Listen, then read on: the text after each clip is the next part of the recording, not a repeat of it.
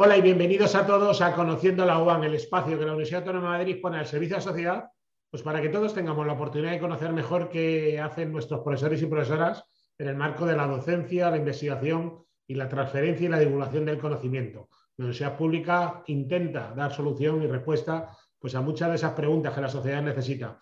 Hoy vamos a hablar de un tema pues, muy importante que la Universidad Autónoma de Madrid tiene largo recorrido, como son los temas de arqueología, al final las ciencias también las humanidades junto con las ciencias de la Tierra pueden, pueden, podemos eh, dar respuesta a muchos temas de gran interés. Y para eso hemos llamado a la doctora María Soto. Hola María, ¿cómo estás? Hola Fidel, ¿qué tal? Muchísimas gracias por estar con nosotros hoy en Conociendo la UAM para poder hablar de, hemos estado hablando del, o vamos a hablar del género Homo, rocas y territorios. Y con lo cual, lo primero, permíteme que te presente a la, a la audiencia, la doctora María Soto Quesada, que es investigadora Tomás y Valiente de la Universidad Autónoma de Madrid, eh, vinculada al Departamento de Prehistoria y Arqueología de la Facultad de Filosofía y Letras de la UAM, como he dicho. Y bueno, lo primero me gustaría preguntarte por tu labor como investigadora en arqueología, ¿cómo definirías tu trabajo en la Universidad Autónoma de Madrid? Mm, bueno, el trabajo de arqueología creo que tiene un objetivo fundamental, ¿verdad? Y es conocer esos grupos del pasado, conocer esos modos de vida del pasado. Decías antes que íbamos a hablar del género Homo y de rocas y territorio, y a priori puede parecer algo abstracto, ¿verdad? Pero intentaré a lo largo de esta charla explicaros un poco en qué se centra mi investigación y por qué la elección de este título. Eh, como arqueólogos, como digo, nos centramos en el estudio de los grupos humanos del pasado y, concretamente en mi caso yo estudio la prehistoria, estudio el paleolítico, ¿verdad? Y dentro de ese periodo lo que hago es estudiar desde el origen del género Homo hasta el final de las sociedades de cazadores recolectores, con la llegada del sedentarismo y del neolítico que todos nos sonará algo, ¿verdad?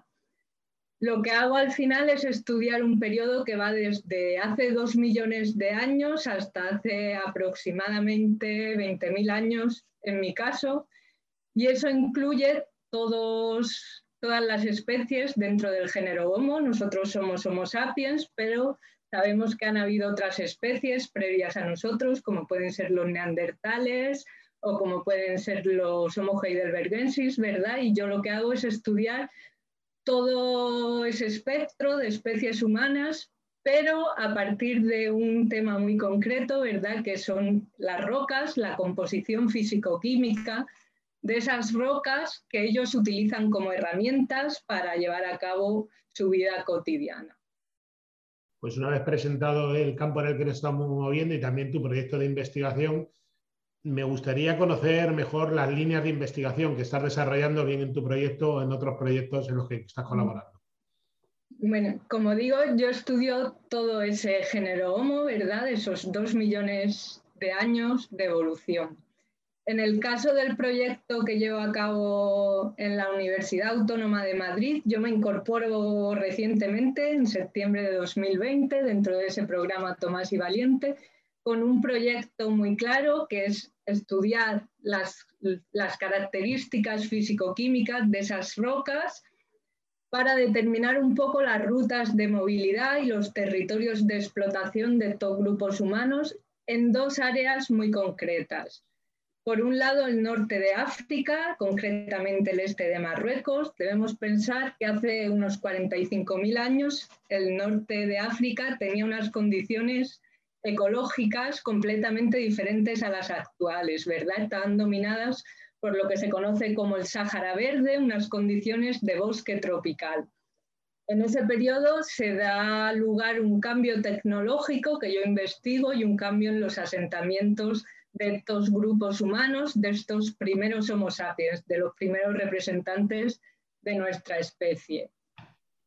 Por otro lado, también estudio obviamente la península ibérica, en este caso el noreste de la península ibérica, porque estamos llevando a cabo unas excavaciones en nuevos yacimientos que han aparecido recientemente y que confirmarían la presencia de estos últimos neandertales de la península ibérica y la llegada de estos primeros Homo sapiens, de estas primeros hombres modernos como nosotros entendemos ahora.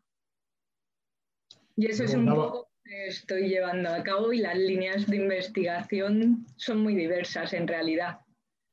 Bueno, como estamos viendo, es un campo también muy, muy abierto. Justamente solo en tu proyecto has abierto muchísimas líneas. Llevas unos años, bueno, llevas muchos años investigando obviamente estos temas, pocos meses, como has dicho, en la Universidad Autónoma de Madrid. ¿Podrías contarnos ya algunos de los resultados de los proyectos como para o ver algunos atisbos de resultado que luego puede ser transferido a la sociedad? Bueno, el objetivo fundamental es comprender esas adaptaciones de Homo sapiens en realidad a esas distintas condiciones climáticas, a esos distintos ecosistemas y a distintas especies, ¿verdad? Estamos viendo que en Marruecos ese cambio se produce, como digo, en torno a esos 45.000 años, con unas condiciones climáticas, como digo, muy diferentes a las actuales y en el caso de la península ibérica, lo interesante es que estamos viendo esa pervivencia de los últimos neandertales y esa posible, ese posible interacción, ese posible contacto con los primeros Homo sapiens. Hemos empezado a caracterizar esas rocas, que son las señales químicas, las cuantitativas, realmente que nos dan información sobre esos territorios que Homo sapiens estaría explotando en esa época para aquellas personas que estén viendo estos vídeos y digan, en parte, a lo mejor por ignorancia o simplemente como por una curiosidad, bueno, y todo esto como sociedad, ¿en qué nos, en qué nos afecta? ¿Nos podrías dar algún ejemplo como al final las investigaciones, las tuyas o las de tus colegas de, áreas similares, al final sí que eh, afectan a, procesos, ¿no? Para procesos sociales y en la definición también de, de programas de futuro? Sí, por supuesto. Yo entiendo que a priori estudiar grupos tan asociados al pasado, tan lejanos en el tiempo a nosotros, puede parecer raro. Nos estamos estudiando obviamente materiales muy antiguos, pero lo hacemos desde técnicas y métodos completamente novedosos, como puede ser la geoquímica, la bioquímica o el ADN.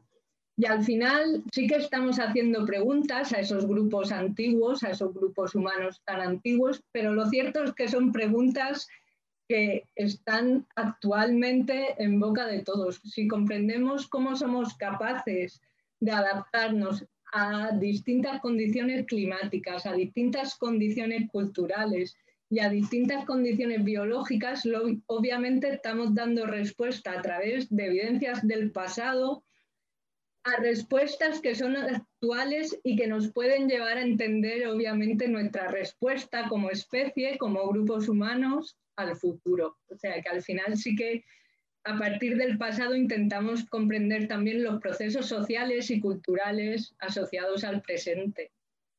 Doctora Soto, eh, hemos dicho al principio que estás en un programa de captación de talento de la Universidad Autónoma de Madrid, que le denominamos Tomás y Valiente. Me gustaría unir también esta apuesta de la Universidad Autónoma de Madrid por la captación y retención de talento joven, pero también altamente cualificado y ya con muchos años en, vuestras espaldas de, también de investigación, con el apoyo a otro tipo de, o qué le dirías a otro tipo de instituciones que le interesan estos temas a la hora de apoyar la ciencia, apoyar proyectos y en concreto a colaborar, si es posible, con tu grupo de investigación. ¿Qué mensaje darías como Tomás y Valiente, también qué te parece el programa, y luego hacia, hacia el exterior? Bueno, el programa Tomás y Valiente al final acaba siendo una oportunidad única para todos los investigadores jóvenes que, estamos trabajando con experiencia y una posibilidad de estabilización obviamente perfecta en asociación con el MIAS. El programa Tomás y Valiente está asociado con el Madrid Institute for Advanced Study, con la Casa Velázquez en Madrid y supone una oportunidad perfecta para iniciar a desarrollar como jóvenes investigadores nuestros propios programas de investigación y nuestros equipos. Como digo, a priori puede parecer que para instituciones privadas, para asociaciones, este tipo de investigación no sea de interés, pero en mi opinión es todo lo contrario. A mí siempre me gusta poner, Fidel, como ejemplo la ciudad de Burgos, ¿verdad? Nosotros llevamos trabajando en el proyecto de Atopuerca, en mi caso, casi más de 15 años, ¿verdad?